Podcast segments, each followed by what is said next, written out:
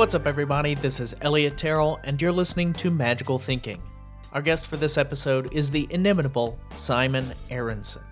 When I was in Chicago, I had the distinct pleasure of visiting Simon and his wife Ginny in their lovely home.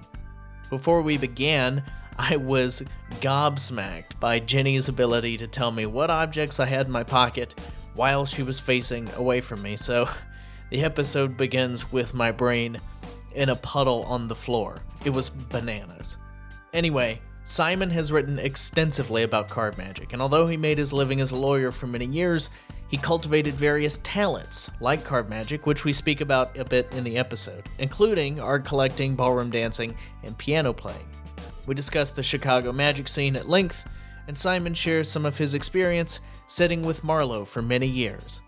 As I mentioned in the last episode, while I was in Chicago, I unfortunately had some difficulties with the microphone, so please bear with me for this episode. Luckily, the only mic that gave me any problems was mine, and Simon's audio is crisp and clear. I don't really add that much value anyway, so no worries. I'm sure you're gonna love the episode just the same.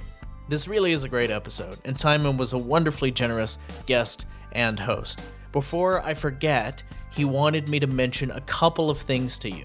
The first is that you can read a charming article about him and other Marlo disciples in the August 2016 issue of Chicago Magazine. The second is that Simon's imaginary friend, Mergel Funsky, is looking to drive some traffic to his website. That's mergelfunsky.com.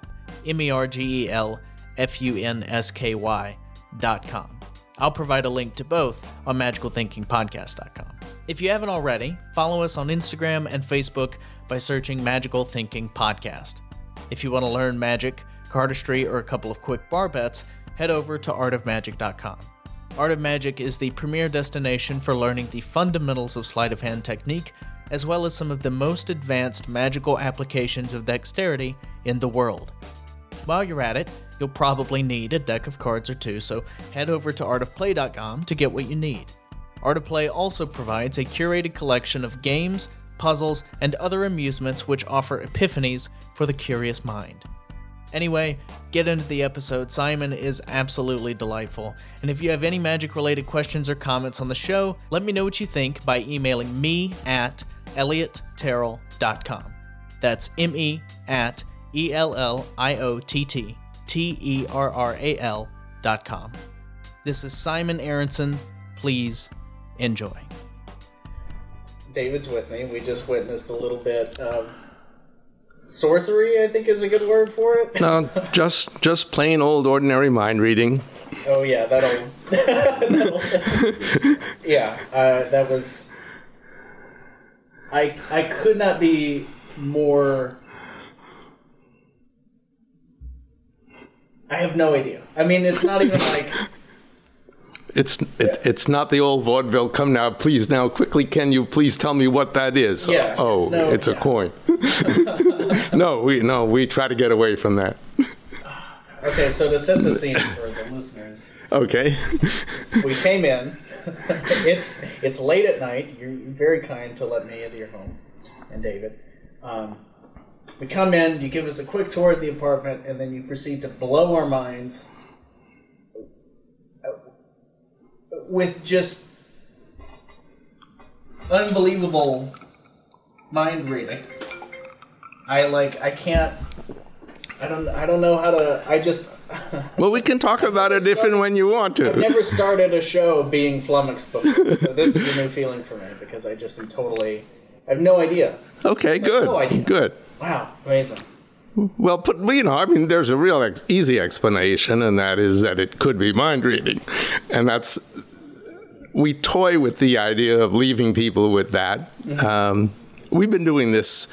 Ginny and I have been doing it since 1970, so that's what you know, 48 you know 48 years um, and yes you do get better with age um, and uh, i mean i actually did it for for five years before i met ginny Oh, wow. so there were two other people floating around the world who know the rudiments of what it was back in the 60s um, If those people saw it now, would they even? I mean, other than it being you, and then kind of getting. Oh, I mean- be able to recognize it. Uh, n- not mechanically, and I don't think anybody has that kind of memory or something. But you know, we we just actually uh, Ginny and I did a demonstration and a talk for Carthage College. Um, they have a a guy named Tony Barnhart. You might know his name. He uh, just recently wrote an article in the Linking Ring. He's a professor of uh, psychology, and he is also a magician. Uh, so he's put the two together and teaches a course on psychology of magic. Uh, it, I'm not sure how successful it is in the sense that the students who come there know nothing about magic, so I don't know how they're going to understand the psychology of. but but he does talk a lot about um, perception, misdirection, mem- ways to use memory, all sorts of psychological tools that are used in deception that we know as magicians that you know other people have used in TED talks and stuff like that. And he kind of gets the class to get a feel for it by inviting magicians or people who are in ma- magic there. I, uh, he's done the course several times before, and I know that Eugene Burger was one of his favorite speakers. But he comes to Chicago often to because that's where magic. There just aren't that many magicians in Kenosha, Wisconsin. Um, and you know, we gave him them a whole talk and lecture and demonstration of this sort of thing. Um, and one of the questions they asked was sort of, you know, how do you do? I'm not. They're not allowed to ask apparently. How do you do it? But they ask sort of how was it. Uh, how, did, how, how, how did we sort of keep it going and keep it moving and growing? Yeah. And um, we use the analogy of sort of learning a language. And I, I think, I mean, there are, there are many differences, but if you think about it, if you want to learn a foreign language, uh, you could learn f- French in a month. Sure. Um, some kind of conversational French, and you're you wouldn't have you would be very halting, and you might be only know a few phrases, but you could get by maybe a little bit, and then maybe after a few years, you'd actually start having it flow, and then sentences would roll off. But the hard part is learning idioms and learning nuances and all that, and that's kind of the way a two person mind reading act has grown for us. So when you ask, would they recognize it? Um. I'm not sure that we would recognize, Ginny and I would recognize what we were doing at the very at the very beginning. Sure. You know, so this is constantly growing and it grows pretty much with every show we do because you get new ideas, you get new obstacles, you get thrown a little bit, you know. There's a certain amount of jazzing that goes along in this stuff, you know. We have stories about that, you know. but well, how much is jazzing a part of uh, your creative process Um, I, I in the in the mentalism realm? in the mentalism, um, it's it's where I where I am. I'm, I'll, I'll give you an example. I'll, here, here's a, here's a very specific example that actually did happen. Um, we were doing a show at uh, Magic Chicago, which is no longer here, but ma- it was the, a regular place for 10 years. Um, and uh, magicians would come all the time, but it was a regular lay audience too. And um, somebody, we were, at the end of our show, we close with everybody, fields wide open, take out any objects you want, and Ginny tries her best to mentally describe them because she's blindfolded. Probably one of the very few acts in magic where she actually can't see when she's blindfolded. Um, but um, somebody held up an object, and it was clearly something that I not only had never seen. I mean, I knew what it was, but I we were not in any way remotely prepared. So, um, I gave Ginny a thought, transferring it to her, and she said, Um, I'm getting the impression of um, of, of a fork. It, it's a fork. And then she said, But I'm getting more. I'm getting more. I'm getting the impression also of, of music. It's sort of like a musical fork. And I jumped in immediately and said, Absolutely right. It's a tuning fork. That is exactly what it is. Now, as far as that audience is concerned, she, she nailed it. Yeah. I mean, that's just me thinking you know, I mean, well, I mean, you know, yeah. we do a lot of banquets and things like that, so we're we're very familiar with objects that might be silverware and things like that. Sure. And uh, you know, in terms of general categories, it has to do with, mm-hmm. you know, general areas. I can do that. So that I mean, there's a jazzing, you know. Sure. Now. So that yeah, I don't, I don't want to get into the method. No, no, no. I'm just saying that there's an awful lot of thinking on feet, and there's a, some certain thinking on Ginny's as to how to describe it and what best she can say. One of the very interesting things, I mean, this, we can get into language later on, but one of the very interesting things is how you can use language in, in all of magic um, to make it sound like you're very specific, but in fact, you're generalizing. Yes. And in, so that later on it is remembered that you got it, you know, even though it was ambiguous. And so part of what we're part of what Ginny's job is is to describe things in ways that will be remembered quite more specifically than maybe she was. But after things are put together, that sure. you know that kind of thing. Yeah, it's a it's like a confirmation bias after the yes, exactly on the audience's part. That's got to require a huge amount of mental agility for both of you. Uh, in the old days, we had it. I don't know. I about five minutes ago you had it. Because that was uh, yeah. bananas. it, it, this is not the kind of act that you can, that you do quickly or you learn uh, to only do for a short time. Um, we've we've coached a number of different teams over the years. I'm not in any full fledged giving up secrets. People do their own things, but helping along. And the very first thing we say is, make sure you got a partner with whom you're fairly committed.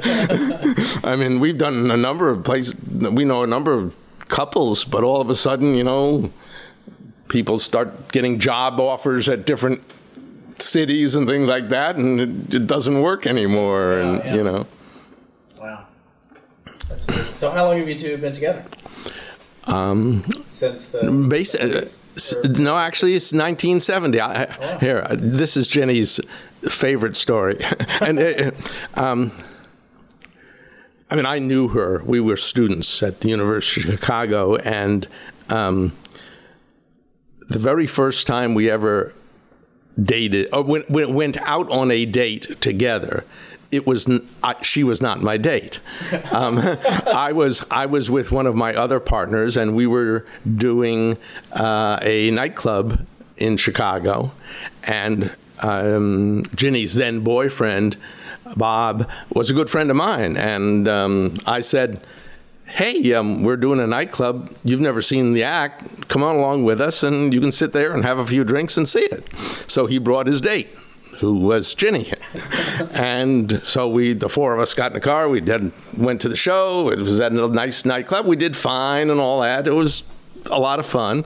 And this was important pin money for us as students. I mean, you know, we were making something like, hey, two hundred dollars a night, and that was a re- that was a lot of a lot of money in six, six, 65 or sixty six. I can't remember. Yeah. Um, and um,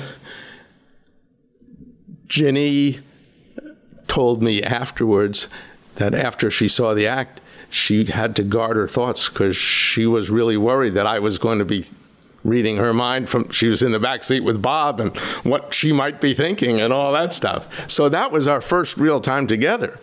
Um, when we actually started dating in, in 1970, it was weird because we, we, were a very good couple and we had we loved each other and she had moved in with me and uh, we were living together. But every Friday and Saturday night, I'd be going out with my ex girlfriend oh. to do the mind reading act um, because we needed the money. Yeah. And and I remember the line, and Ginny was really pissed off because she'd be staying home late. It's always a Friday or Saturday night. That's club night. I mean, that was when you did it. So I'd be coming home at two in the morning, having been out with my ex girlfriend, and Ginny's sitting here at home, and and I remember when I, I told her, I said, "It's purely mental." um, but she basically said this can't go on. And i said well i'm not giving up the act so there's only one other alternative. And i think it was basically pure jealousy that caused her to to learn the act. And that's how we started. Wow. That's so funny. And you know we we in the let's say in the 70s we were doing tons of sweet 16 parties uh, that was our real bread and butter i mean girls loved it, and uh, tantalizing. Uh, well, there's a there's a whole act. I mean, this is what you saw as sort of the last 10, 15 minutes of it, and with a big crowd, it's really good because we're meandering around, and um, but when we went to law school, we kept it going, and then we started practicing law. And then we really ran into a problem because we're both being lawyers by day and doing this in the evening. And Ginny, who is a very ethical, moral person, said, my clients are in the audience. we were doing private dinner parties on the North Shore, and there's people, you know, she's trying to be a lawyer during the day uh, and pretending to be a mind reader at night. And we were we were um, billing it as um, I, I won't say as real, but my standard line whenever asked is we're as real as they come. so, so that's that, that, that's that general specific. That's my yeah. That's my that's my this closest we get to a disclaimer, and she just didn't feel comfortable, so we sort of had to stop doing private parties or anywhere where our, her clients would be, and that so. So where did you take it after that? Um, it just kind of it, it, we, we, we, we kept it social more. I mean, we've always done it for magicians. Uh, we do a lot of friends. We do some charity work and stuff like that. Um, but we've kept it. It's the kind of thing where, I mean, I guess it's true of anything, but certainly memory stuff and mental stuff, you have to keep it alive or else it's going to die out. So we've kept it going. And, um, once we both retired, we said, "Hey, this is the time to make it alive." And so the past past six or seven years, we've really sort of done a lot more with it. It's fun. I can imagine. Uh, I mean, I would imagine that it would be very fun to wreck people like this got wrecked. well, I, but but keep in mind, I am not a performer. I mean, I have cons- I mean, I do. She's the performer. yeah, right. Oh, the the bet when you say that, the best thing for us is for her is for the audience to remember that this is a one person act.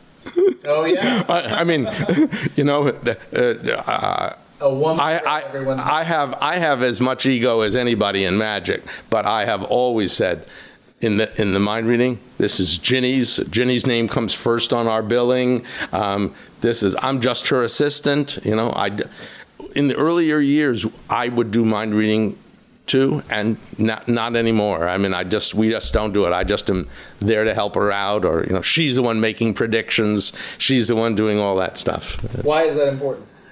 Um, I'd rather they not think about there's a second person involved.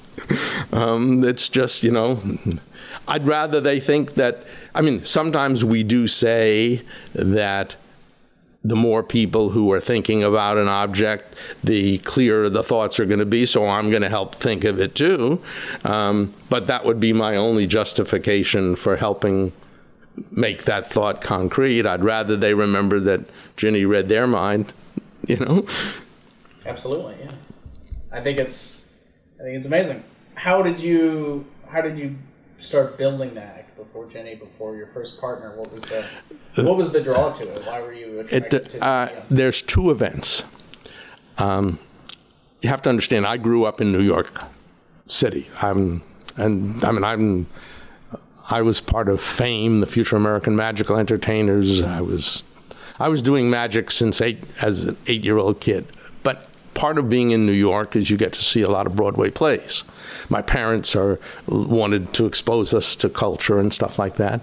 And in 1956, there was a play on Broadway called The Great Sebastians. The Great Sebastians was it was it was a comedy um, and it starred two very famous people, Alfred Lunt and Lynn Fontanne, who were the husband and wife grand dames mm, and grand actors of the theater in those days. But the reason this is important for me was they played a mind reading team that was performing in Europe during World War II and was caught behind the Nazi lines. Mm. And it's a big question of sort of escaping, but they basically escape by convincing the Germans that they are for real. Yeah. And um, what was strange about that play, I mean, it's a it's a funny play. I have the script. I've done research on it. I know it. I've reread it. It's in retrospect probably not as good a play as I remembered. But the first two and a half minutes of the play, when the lights went down on this Broadway theater,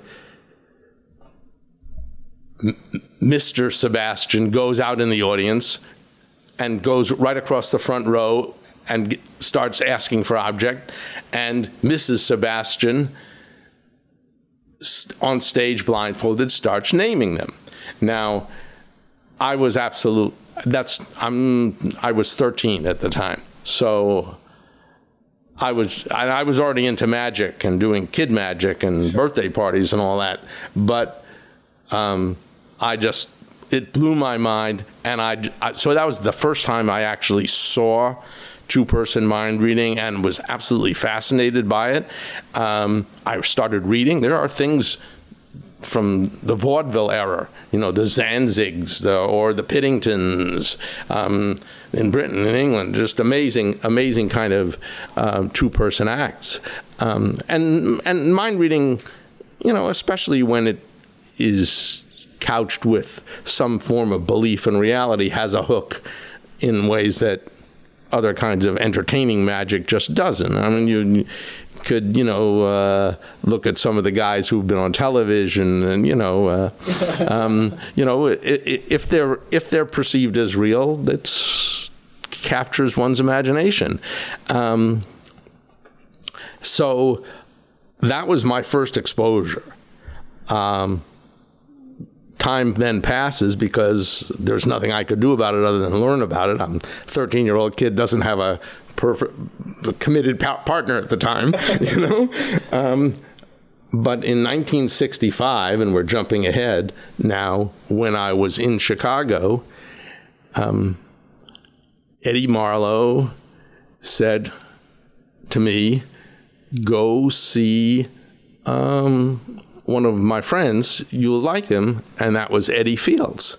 Oh, and, that's so funny because Eddie Fields is who I was thinking about. As oh yeah, no Eddie Eddie Field, uh, and it was weird. I was uh, let's see, I was a graduate student in philosophy at the time at University of Chicago, and um, taking a lot of philosophy courses.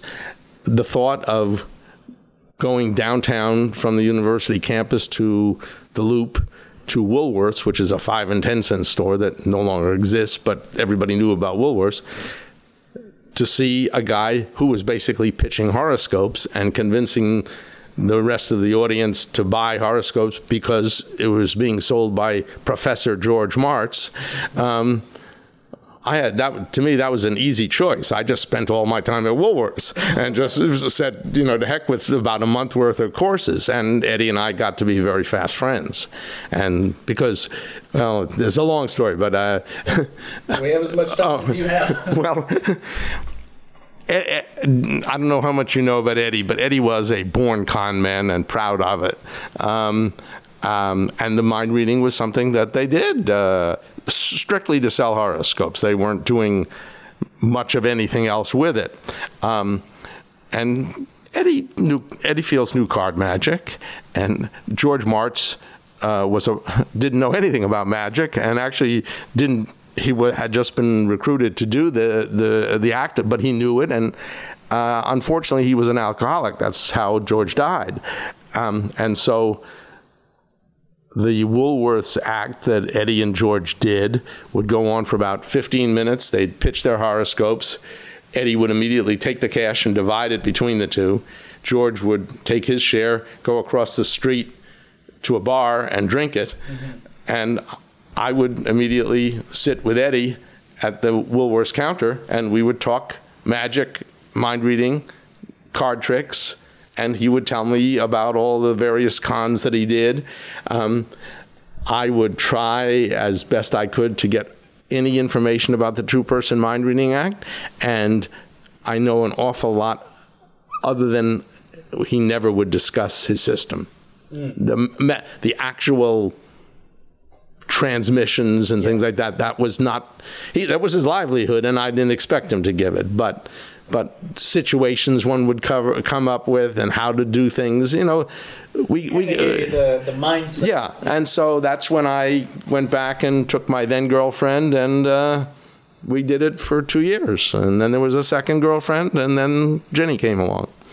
I, at this point, we're not expecting another partner. but no, but uh, but but between the great Sebastians as being an inspiration and Eddie Fields of seeing it real, um, it was.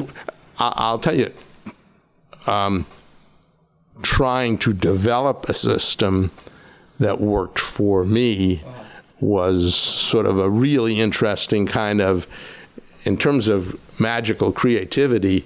Um, I would not have wanted to use anything that Eddie Fields had, even if I had known it, because Eddie Fields uh, didn't talk really low class, broken English, non consecutive sentence street talk. He would mumble uh, under his breath and things like that. And I was a student at the University of Chicago where you're supposed to be esoteric, and anybody was going to see me was not only going to know about perfect English and know whether I was speaking perfect English, would have, would have corrected me if I didn't if I didn't speak it. So I had to develop things that that worked for me. And um, the person who was most helpful in that respect was Jay Marshall.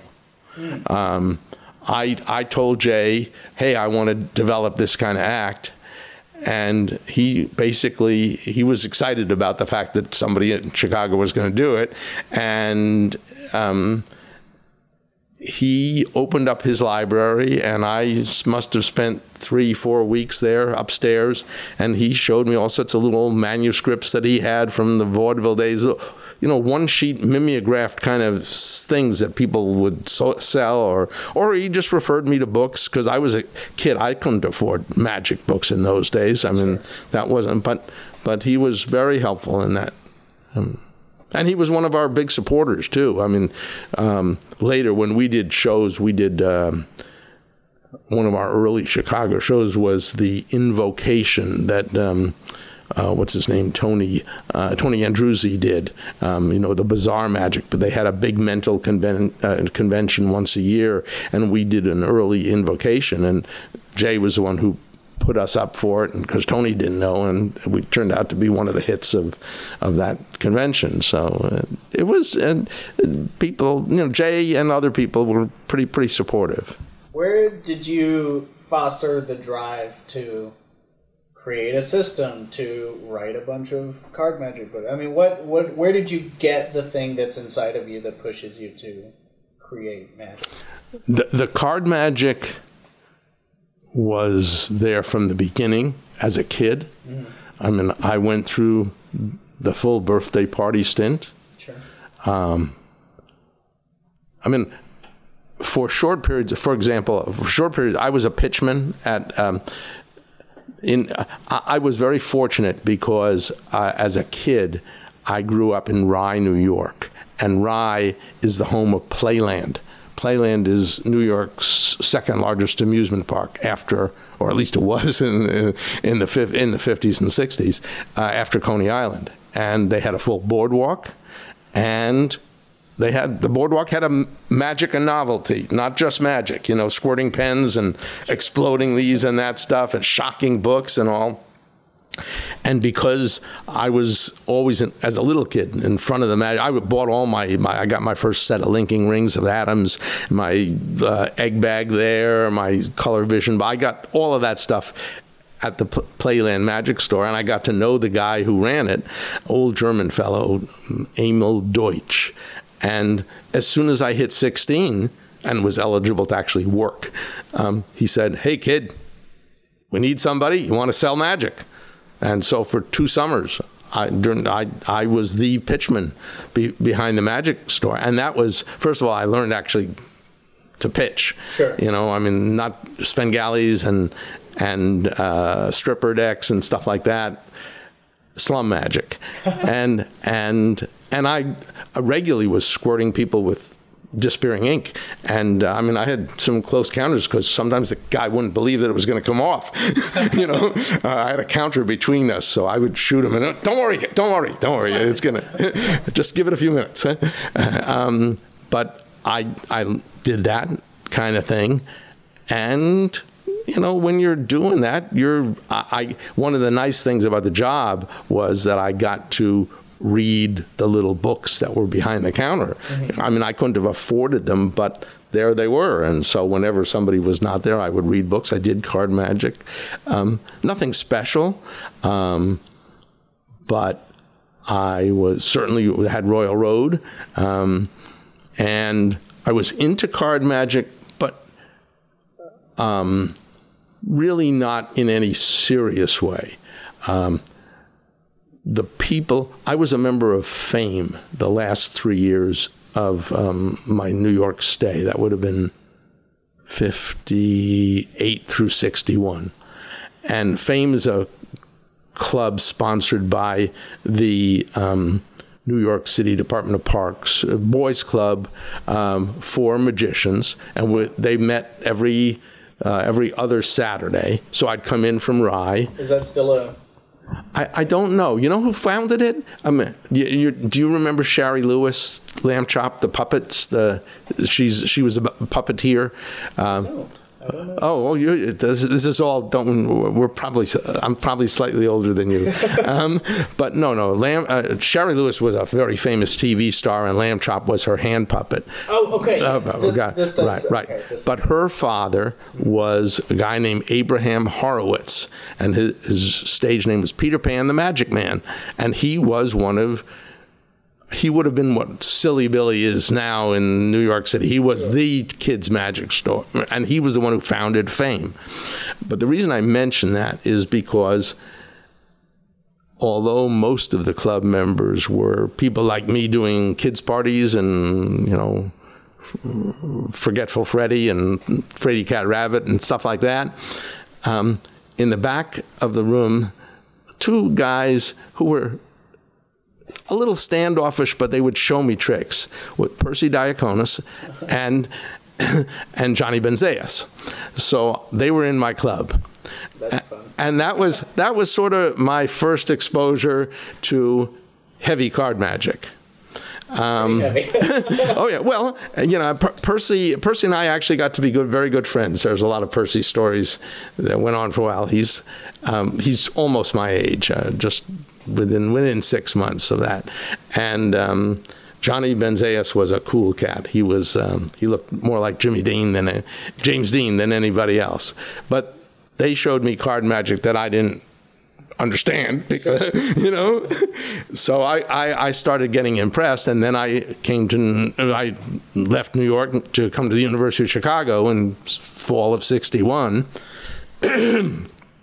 and as soon as I got here, I immediately said, Where's the magic store? And they introduced me to Magic Inc. And I hung around Magic Inc. from then on whenever I had spare moments. And Chicago in the 60s is the right time to learn card magic. Yeah, um, so, you know, uh, my real, I don't think I got serious into card magic until Chicago. I actually do. I have my very first card pu- trick published was when I was a teenager in New York. It was in Genii, um, like I was in my teens. Um, and I think it, at the time, I guess it was creative. I, you know, that's all a matter of retrospect. but I didn't start doing card magic seriously until I got into Chicago. And even then, it took a while. I think I didn't meet Ed Marlo and Dave Solomon until 65 or 66. And clearly. So you were here for several years before you met them. Oh, yeah, yeah. Yeah, and doing a lot of magic, but it was birthday party magic, and you know, um, What's- but but I was a I was I did I was a student. sure. I mean, I, I was actually going. You know, University of Chicago is not a slough off school, and you know, I wanted to do well, and I mean, I liked the place. I actually wanted to be a perpetual student, um, and and ultimately, almost I, I was a student at University of Chicago for twelve years. So, so. Um, all the way through your doctorate there. I didn't get. I, I went. I, I went through college in three years and felt that I was gypped because I didn't get a fourth year of education. So I said, "Good, I'll do some graduate work," and I stayed in graduate work for six years in philosophy, and then I decided. I'm not sure what it is that philosophers do professionally. Um, so I went to law school, and that was three more years. Um, so it was 12, 12 good years of pretty heavy stu- studying. Sure. But, you know, those were the formative years with, um, with Marlo and Steve Draun and Dave Solomon. And, um, and of course, you know, being around Chicago, um, I mean, you're talking about bar magic. I mean, Crandall had his place, Jim Ryan had his place. Um, uh, a couple more people. Um, I'm trying to remember their names. The uh, little, the little mousy guy, uh, Sam um, Berland. Sam Berland. Um, Julian. Schulien's. Uh, Schulien's was. I, I actually have a. There's a. I have a nice photo of me um, being uh, shown a card trick by Matt. Oh wow. Um, and because that was a favorite place where magicians would hang and think, and then um, you know, I mean, people like Harry Riser, uh, one of my early guys who sh- one of the one of the early tricks I remember just being totally fooled. I was standing at the counter in Magic Ink. Now, th- and this could have easily been in the early. We, we could, if if we looked up and found out when the Vernon Inner Card Secrets book was published, it was right when that published. A guy comes in off the street, and he's wearing big hip boots, rubber hip boots, because he worked for the sewer department, the Department of Sanitation, but literally in the sewers. And he had a funny looking hat on, and he came up to me, and I was standing there. He said, "Hey, you want to see a card trick?" So I said, "Sure." And he basically had me merely think of a card, and he immediately found it. wow. And um, I said, "That's amazing." I mean, you know, I know I'm not supposed to ask, but is there any way you can learn? He said, "I'm not going to tell you how to do it, but it's in that book." And um, this was one of the very, very early times that I met Johnny Thompson. That was the man, Oh wow. and and it was out of sight, out of mind. Wow. But Johnny was the guy who, by showing me that trick, that's where I. That was my very first Vernon book. That's amazing. I love that trilogy. That was one. I think that was my very first uh, Vernon book for the three of them in the Yeah. one book. Yeah. Well, you know, these were little pamphlets that I had. I had in a little paperback, pink, blue, and white, or something like that. Yeah. But, but Johnny was a Johnny was a fixture around Chicago, and that was before he left. And you know, uh, he was still with the, I think, with uh, his um, a music group. You know, he was with the Harmonicats. Yep. Played harmonica. Very, very nice guy. Very friendly. I mean, I've certainly lost touch, but whenever I get to Vegas, he he's very warm and says hello. And, you know, I'm anxious to see the book. Oh yeah, that's exciting. Should be any day now. Um, when when did you get into? I mean, I know you said that your parents wanted to introduce you to culture and make that part of your life. When did you get into art? Because properly, I mean, this this isn't uh, you know a casual appreciation of art. No, no, we've been Ginny and I have been collecting since 1981, and and um, the inspiration is my mother. She was an artist. She uh, Oh, wow. some of the things I'll show you out in the hall are her her watercolors. Um, she was a she just did it as a hobby. Uh, she later sold a little, not as anything famous, but she loved it and. Um, uh, even after I moved to Chicago, whenever we would go back to uh, at that time in Washington D.C., the the best thing we would do is go to the National Gallery and show, see art, and she would point out things and why she liked things, and so and then she was in a couple exhibits. But so I, I got my art inspiration from her, and I've always liked art. Uh, I do an awful lot um, with Photoshop. Just that- it, I'm not a graphics. I'm not a great creator, other than I like humorous kind of art. Sure. And so that's where the Mergel Funsky pictures come from. Um, but I like to use Photoshop for that. Um, I, I mean, I think I, don't- I don't think I don't want to make too much of it uh, and say that there's any great uh, overlap between modern art and the magic, other than if you look around at our art, with the exception of one or two things, it's all very abstract and not representational. You know, the Davis Cone being a major exception. um, but but I, I think uh, abstract art has a way of freeing your mind, and I'm a I'm a big proponent of imagination. Uh, im- of sort of not being, I mean, part of the whole idea of magic is sort of freeing yourself from the bounds of reality, or, I mean, an illusion is if you don't start off doing the impossible, then at the very least you're going to have to f- make believe you're doing something extremely difficult or extremely coincidental. Um, but, you know, I'd rather just do the impossible and art just liberates your mind a little bit and sort of you, you don't have to just think about reality or even with art even the way that reality would look in that sense i guess magic is a little tighter and closer to reality you're you're bounded by by what it's supposed to what it's supposed to look like Sure. A lot of magic is metaphor. Um, I, especially if you boil it down into its, you know, basic effect. You could make that a metaphor for anything. But a lot abstract art is not necessarily metaphorical, and oftentimes is the opposite of metaphorical, which is interesting. Um, for just from a, a creative aspect, that you have this freeing uh, these freeing images around you, and then you go and create magic. What is what is the and again, you said you don't want to tie it too much together, but what is what is the influence on abstractionism in your magic?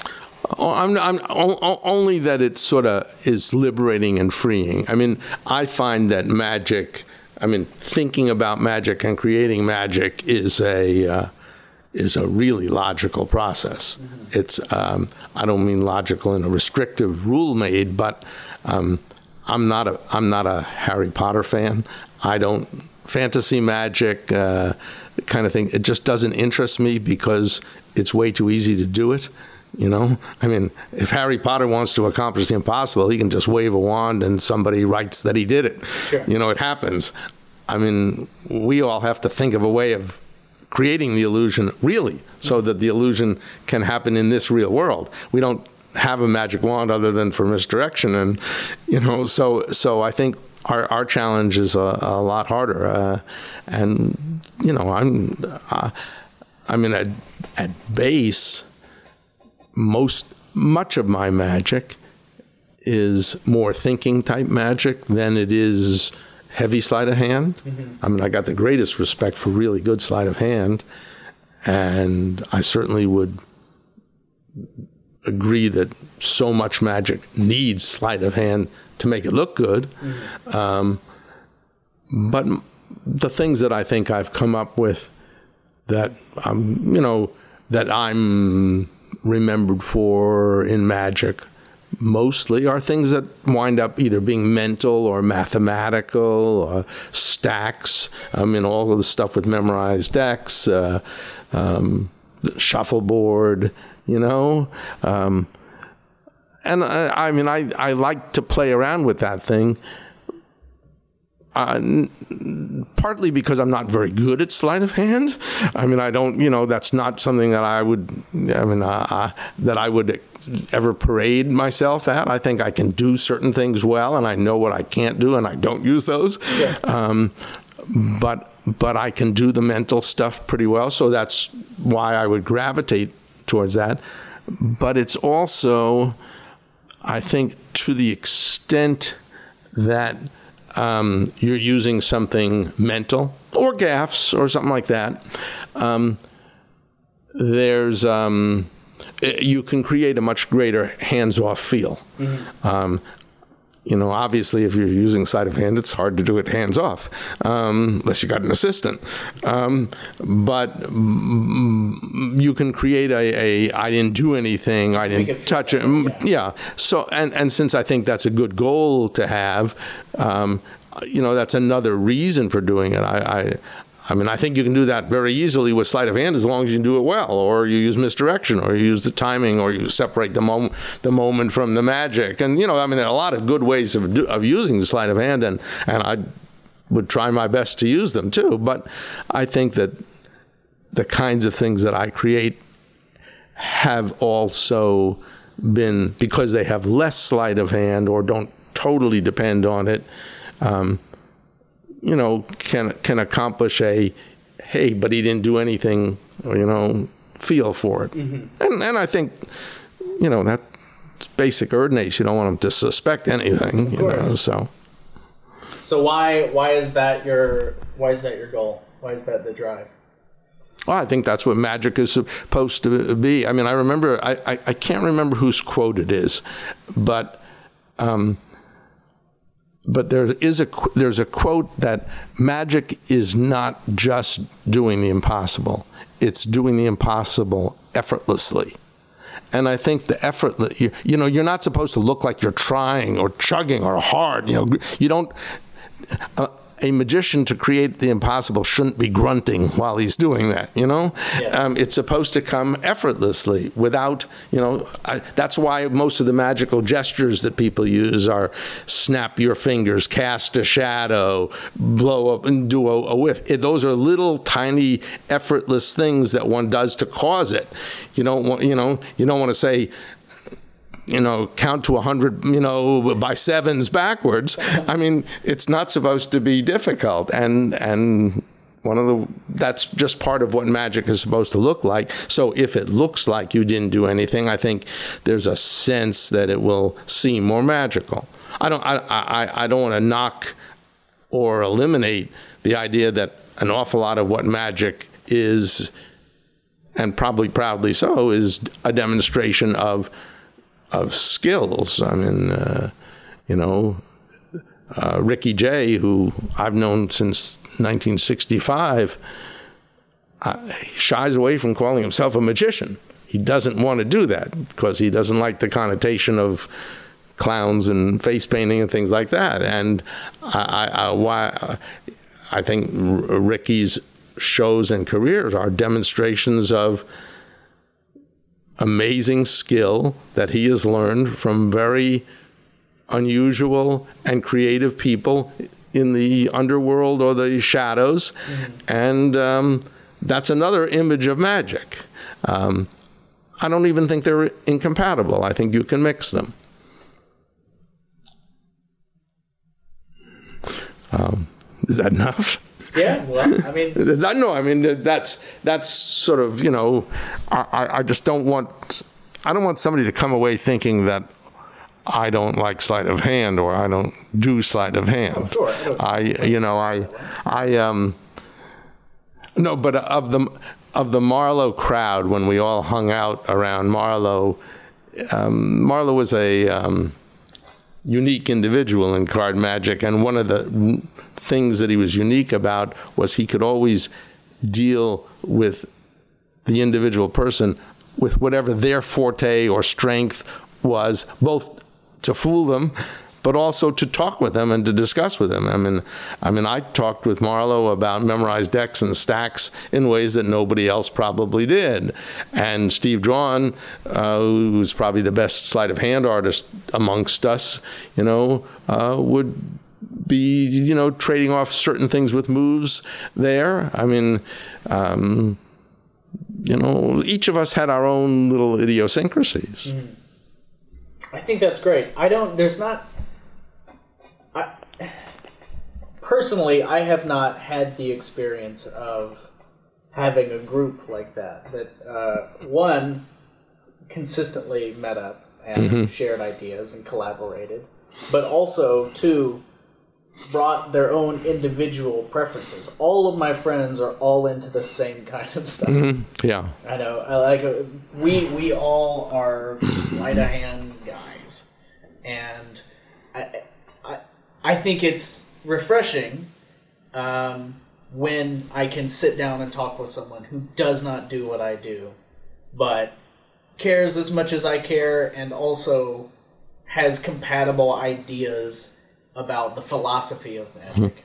Um, oh no, the the Marlo Group has um, produced amazingly varied but all really, really good. I mean, look at Bill Malone. Yeah. I mean, I mean, Bill and I grew up. I mean, I was when Bill did his first re- restaurant show. Uh, he was about 16 or 17. It was at a re- Italian restaurant, Chow. So he asked me to come by, and um, and he was as funny then, you know, as a, but I mean, he always jokes. He said, "I got all my sense of humor from Eddie," which is about as you know funny as it is untrue. um, so, I mean, eh, of of all the people in the whole magic group, I would say Bill is the rare person who came who who became a professional presenter he knows how to present. I mean, most of us, even if we're really good at what we do, we're hobbyists. I mean, we have other jobs, we have other careers. Um, I'm probably the exception in terms of I do the mentalism mm-hmm. presentation, but otherwise, I'm just a guy doing card tricks, you yeah. know. Um, but but of course, Bill's made a career, a very very successful one, and well deserved. I mean, um, but and Bill's Bill Bill certainly, along with Steve Draun, was one of the great guys who had really good chops. And then they, then we all spread around all over the place. Alan's in Vegas now, and you know, uh, um, I mean, it was, but it was a very solid group. I mean, um, I joined that what they called the the Marlo table in '68 or '9, and went pretty much every single Saturday until Ed died in 91. A um, couple times um, there were breaks when Ed had a heart attack, uh, so he was out, you know, something like that. But even then, I mean, he had a heart attack and then he started calling Dave Solomon from his hospital bed. What about this? And he, st- he starts dealing, doing, a, talking about a, a move and all that.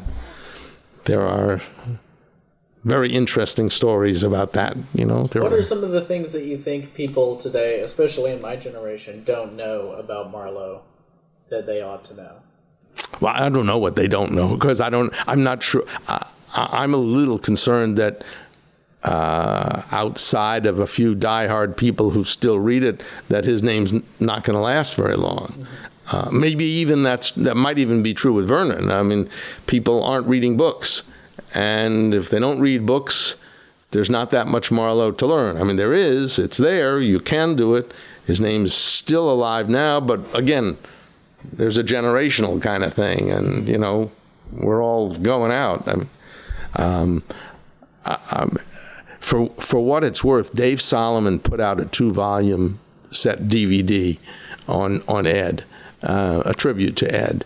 Part of it was a whole bunch of interviews with all of this, his met his students, his the people at the table telling anecdotes, and part of it were tricks that were inspired by Ed's work for him. And I would certainly recommend to anybody get a set of that DVD because that's a good way to know Marlo and see his inspiration and see who he fostered and all that.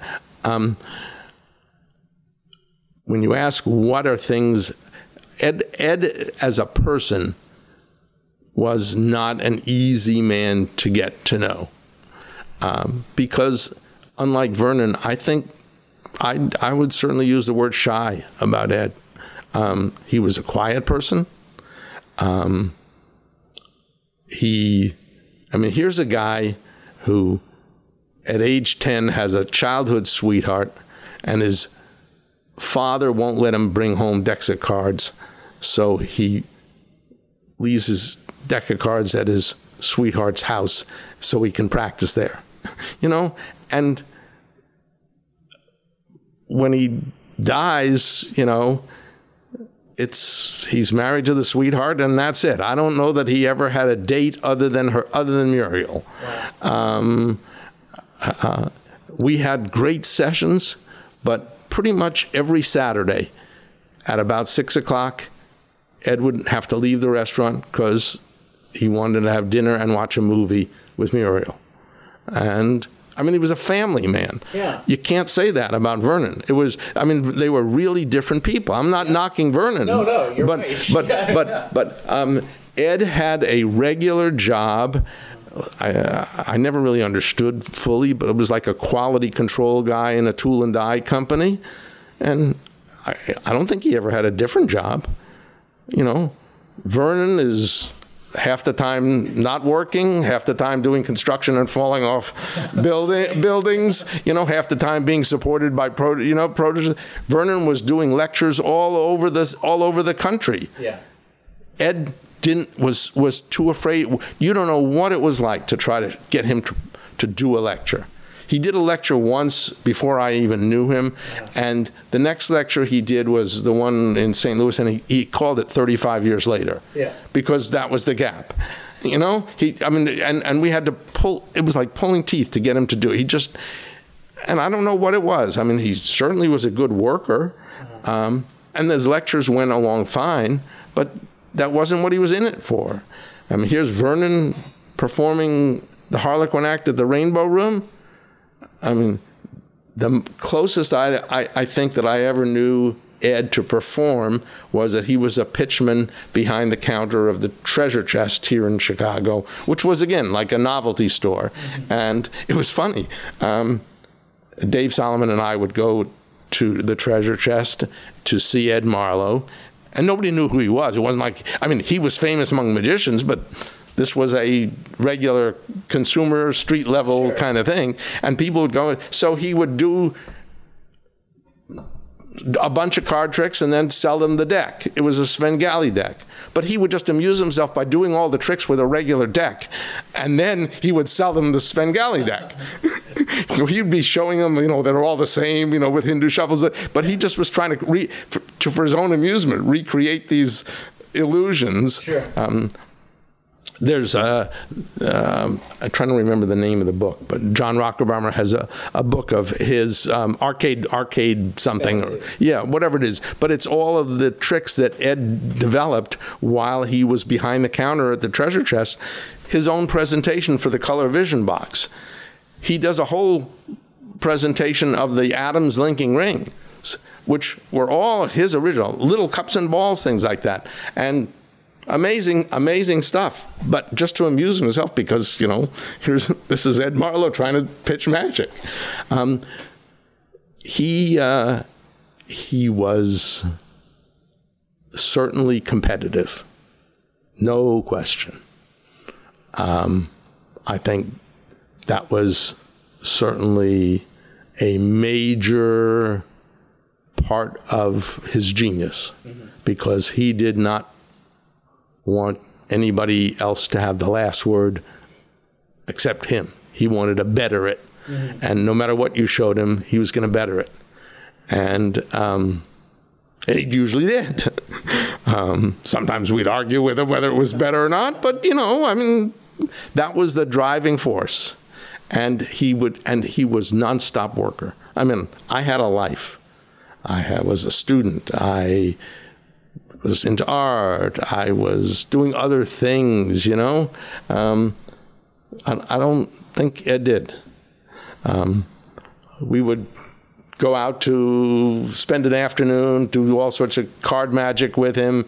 We'd go home finally, I have an interesting story. Ginny would never let me back in the house until I changed my clothes because they reeked of cigar smoke. So, yeah, that was that was the one bad thing that I really, really. I, I am, I'm an avid anti-smoker. I don't like smoke, and I don't didn't like it then, and reeking with cigar smoke was the price you had to pay. Sure. And so I had a set of Saturday clothes that I would wear when I would go to, and Ginny would make me change out in the hall before, because she didn't want those clothes back in the, in here. But that's the way it went, you know.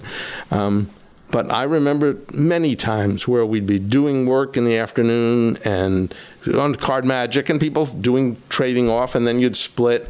You'd go home Saturday evening. You'd think oh, about uh, eight o'clock, the phone rings. What about this? And this is Ed, and he's saying, "Yeah, but if you put the card over here and you did, you know, something like that." He it, he just hadn't stopped. So that that was Ed Marlo. He was competitive. He was actually, and I would say, some sometimes he was secretive, but other times. If, if he saw that you wanted to learn something, a move, uh, and you were serious, boy, he'd spend some time with you. I mean, First, I was worried when I was first starting to do some palming. I was worried about the windows. And he was holding my hand and showing me exactly where and would curve this, telling me about rubber bands around him. And then he finally said, Look at my hands. And he's got big windows there, you know, that was there. But it just, there was a gentleness when he was showing it to me, which I always was amazed because yeah. I didn't expect it of him. Wow. That's amazing. I, I, I really only have a few friends that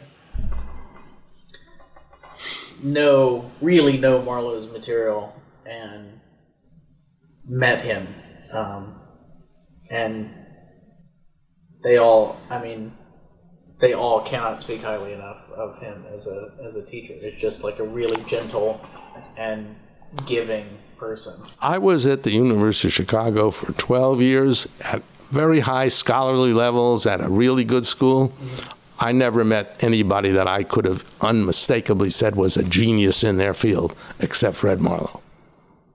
I mean, that, and I'm talking University of Chicago across the board, Nobel Prize winners. I mean, they knew their stuff, but the idea of just being with them and sort of seeing the minds work at that time creative. You know, a little bit. Um, I, I, just saw a special on Einstein a while ago on television. Um, sort of, he couldn't help himself nonstop. I mean, you just couldn't shut it off. Yeah. And and that was Ed. Wow, that's amazing. Yeah. I, am It's jumping.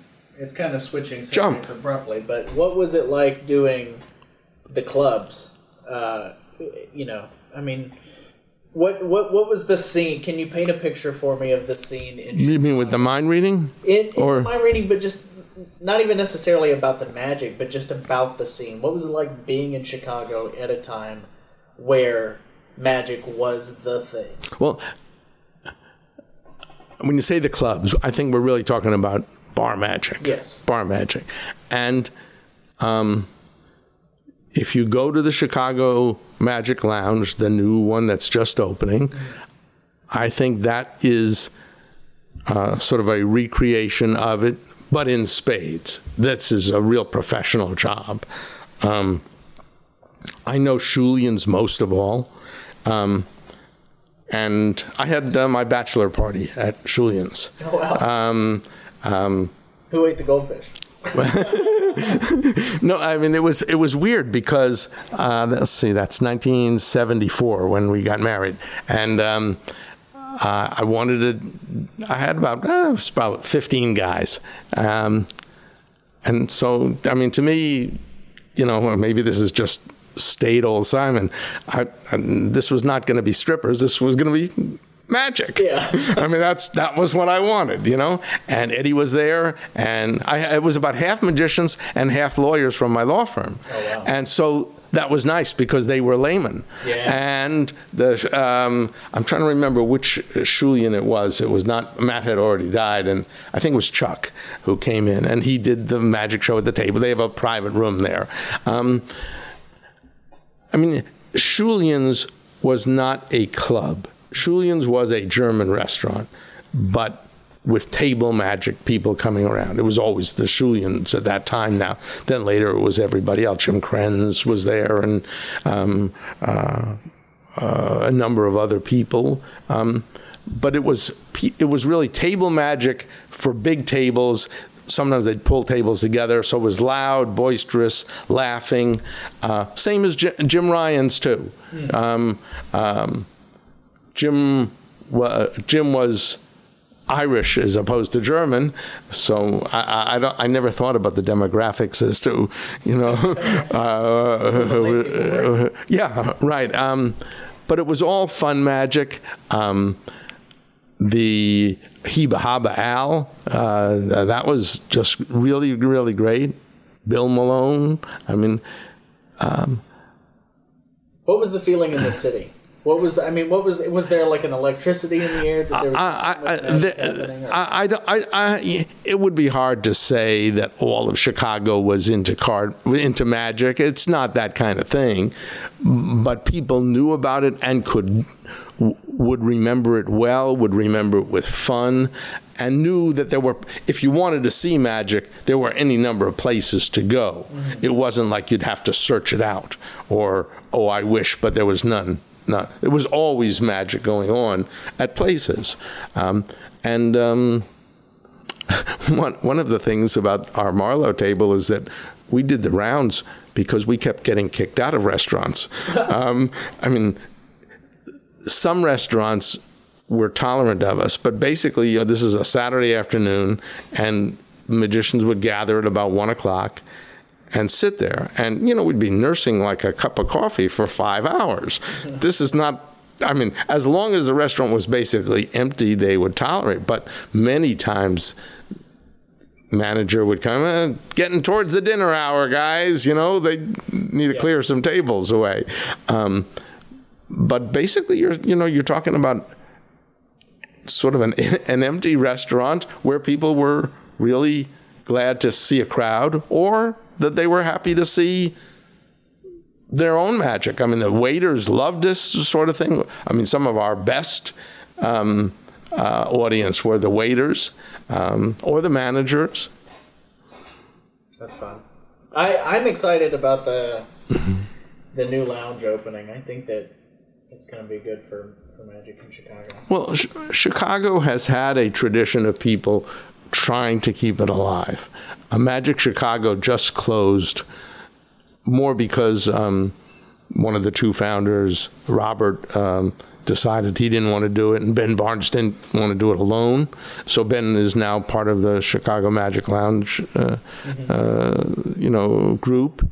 Um, Chicago Magic Lounge I think has a really good chance of success because it's heavily tied to the hotels and the tourist trade. They can get a good lay audience in there.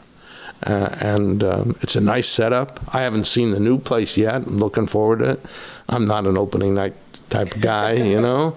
Um, but but I, I think it's you know Joey Cranford is uh, is a, a good promoter, and you know I uh, I, I, know Ginny and I really enjoyed doing our show there, uh, and undoubtedly would do it again. You know, it's been a great draw for Magic. I mean, we've had over the past couple of years had some wonderful evening shows. Uh, you know, of real. You know, John Carney came in and did it, and Peter Samuelson Samuelson did it, and a whole bunch of you know really good top top names, and it, it's going to be a good draw. Yeah, I'm excited. Um, we're getting close to the time you wanted to end. Oh, okay. I don't want to keep you up all night. Yeah, right. Well, you can go for a few more. Or, few, you did right. You whatever you want to talk about. Wonderful, amazing. Um, did you ever get burned out? In, um, or in law, or in life, anywhere, but. Oh, in life, sure, in law. I mean, law was. Ginny is also a retired lawyer, and she was a. Uh, far more dedicated and much more successful lawyer than I was. I was very, I was did fine. It's just I never really had my heart in it, and that's because I had all sorts of other non-law activity. I mean, you know, not only the magic, but I don't know whether you know, but Ginny and I did ballroom dancing for 20, Oh yeah, no, uh, I'll show you the ballroom on the way out. Um, I would love to see it. yeah, t- no, no, I'm not kidding. We're the only people who have a tw- who had a 29 story loft as a as a ballroom. Um, but uh, um, seriously, and uh, that's I mean I'm one of the non-athletes of the world and proud of it. Uh, you know, I not only am totally unathletic, but also don't follow sports or know anything about sports. This gives you an awful lot of extra time. Um, um, I'm the only guy I know in Chicago who never saw Michael Jordan play, even though I was here the entire career, you know? I mean, I know there That's are. dedication.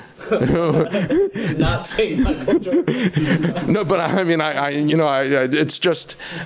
But the one thing we did was ballroom dancing, and that was we did it heavily. I How mean, we, get into it?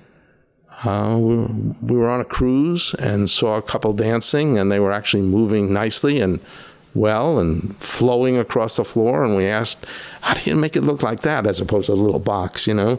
And they said, "Well, you take lessons, dummy." so we took lessons, and we got to be good, and we did international style dancing, and we went to competitions, and um, decided because we were both very heavily practicing law, and you know you'd get home at eight o'clock and have dinner until nine, and you don't want to go out to the dance studios. So the one and only big purchase besides our art was um, we bought the apartment next door and knocked down all the walls and built a ballroom and would practice there. That's amazing. But no, no, that's that. So that's part of it. But it, you know, those were things that I was doing Yeah. as opposed to law. So, I mean, I was happy to re- retire as soon as I could. I mean, keep in mind, um, I've been retired now for uh, 19 years. Wow. So, you know, I mean, I vaguely remember what the law is. You know, I think it's what you're supposed to keep or obey. But, um, but you know, I don't, I, I don't, I, I don't do much about it. um, but um, Ginny, on the other hand, wound up um, not only being a very hard worker and dedicated worker, but uh, her firm, Sidley Austin, is one of the big national firms around the world. Not- I mean, it's got about eight different offices in the country, but also around the world. And she became the first woman managing partner of her firm in 150 year history. So, so, so, uh, right, no small feat. Actually, she does have small feet. right. No. So so uh, she was busy doing that, and you know, um, I retired in whenever it was '99 to do magic. That's what my retirement was. What produced Try the Impossible book. Uh, and, uh, the people who it's an interesting thing. The people ask me, "Well, do you ever miss law?" And um, the only thing I really miss about the practice of law was that the people in my law firm were my prime suspects. My that's where I practiced. You had an audience. I, I, exactly, and and the other lawyers, the girls in word processing, the secretaries, they thought that was really cool. I mean, certainly compared to, you know, typing documents. So, um, I mean, that was I would try out a trick, and then you could do as many times as you want and stuff like that. And the word processing people were the people who produced my first. Uh, three books. Wow. So you know, I mean, I didn't. You know, it was that was in the early '90s, so there was no, um, you know, illustrator or publisher or something like that. But it was nice to have a word prop. You know, I'd show them some more tricks, and I'd say, "Don't read that part because that's the secret." You know? but but so, but uh, when I retired, I, you know, did try the impossible. So then it allowed me to do that. But you never felt a burnout for magic. You never got tired of it. The, oh, I never felt burnt out. I always liked it. I always wanted to do it. I did feel um, in 2003, I took up piano for the first time. Um, it was my 60th birthday, and Ginny sort of asked, well, what do you want to do celebrate? And since I wasn't allowed to go to Vegas all on my own, um, you know, I said I would like to play the piano. And she sort of looked at, well, we don't have one, you know, what do you? But I decided we we got myself a keyboard and uh, I started taking lessons and I really got into it. And from 2003 to 2005. Um, I was doing a lot more piano playing than I was magic, and I think my magic I won't say suffered, but it fell. I was I, I, I wasn't burned out in the sense that I was missing it, but I just didn't have the time. I was just other otherwise occupied, and then um, I um, there were I had regularly been asked by Louis Falanga to do a set of DVDs, and I just poo pooed it because I, but that wasn't me. I wasn't a performer and anything like that. And quite by accident, circumstances came around in 2005 um, with Josh Jay, um, where I wound up coming out there to Vegas and to Lake Tahoe uh, to help Josh. So Louis said, "Come on, let's do it." And he gave me a deal I couldn't refuse. So, and it's not a monetary deal, just you know, but um, but I so I actually had to practice then, and Bill Malone helped me um, sort of you know arrange some patters and stuff like that, and he knew the audiences and stuff like that, so how to get along with it, and um, that uh, that helped spur me back into things like that. Do you still play? Yeah. Oh yeah, yeah. I, I mean, you wouldn't want to hear me, but Well, I'm glad. I've always wanted to play piano. David's a great piano player, actually. oh, well, that's the piano now occupies the ballroom since we can't dance anymore.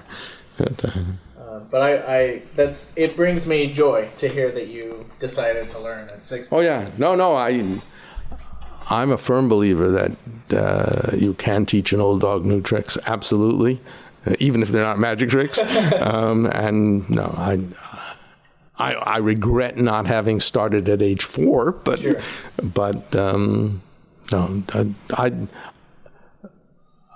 Part of what I got, I, I was, I- I've always been curious.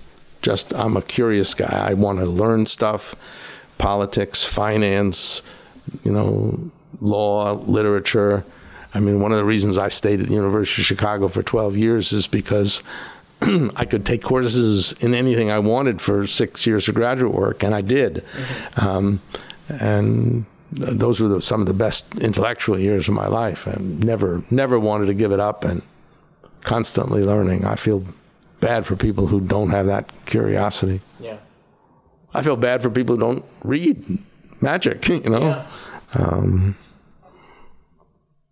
I feel bad that I don't know sleight of hand the way you do.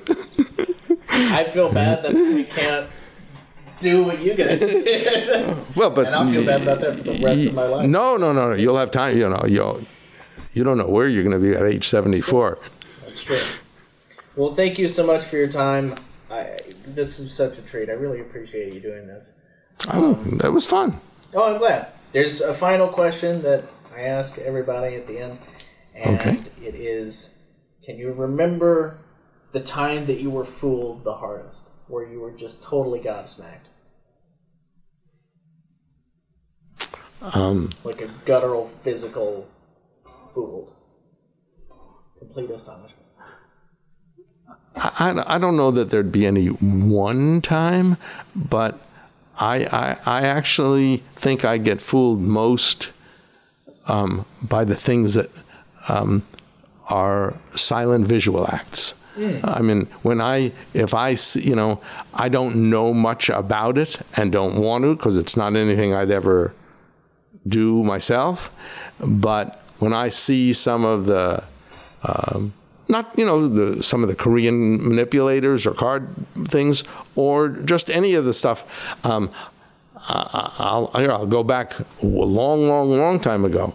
I saw what's his name, Omar Pasha, the black art guy. Oh, yeah. But the father. Yes, The yeah. father, not now his son does it at Madison Square Garden. Wow. Um, and I mean, yes, I knew about black art, but to see things happening visually, I mean, you know, um, I, I have a real great respect for magic that just happens in an instant.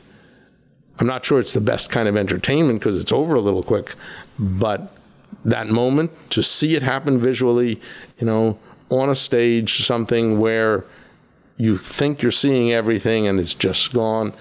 I mean, I, I when I don't have any ideas there, those are those are certainly moments that because I don't know about it, I'm really fooled.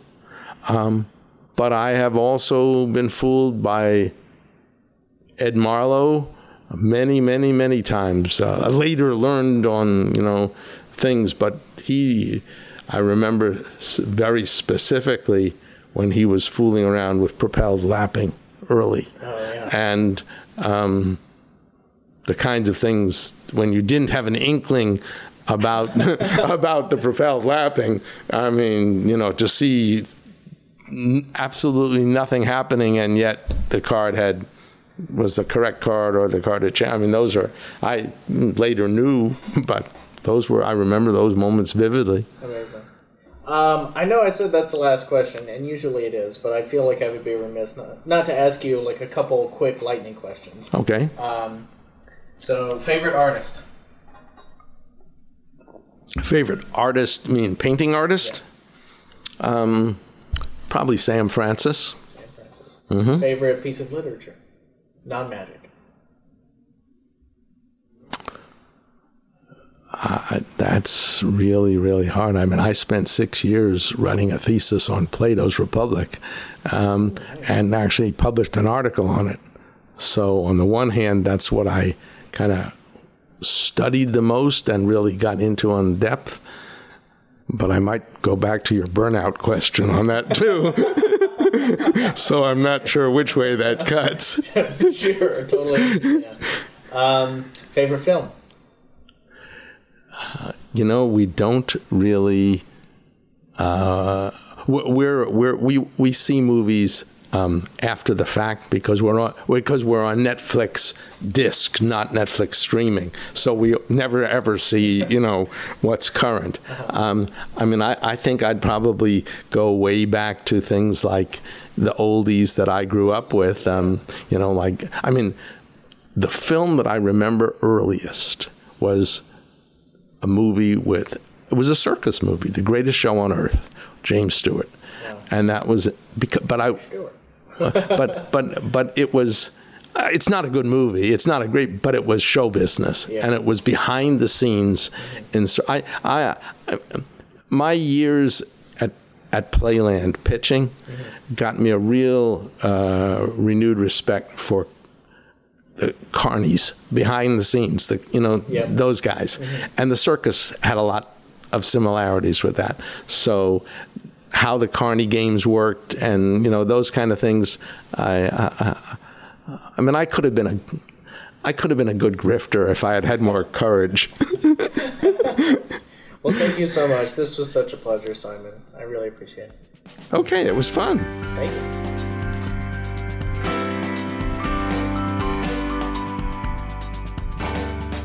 Thanks so much for listening to Magical Thinking.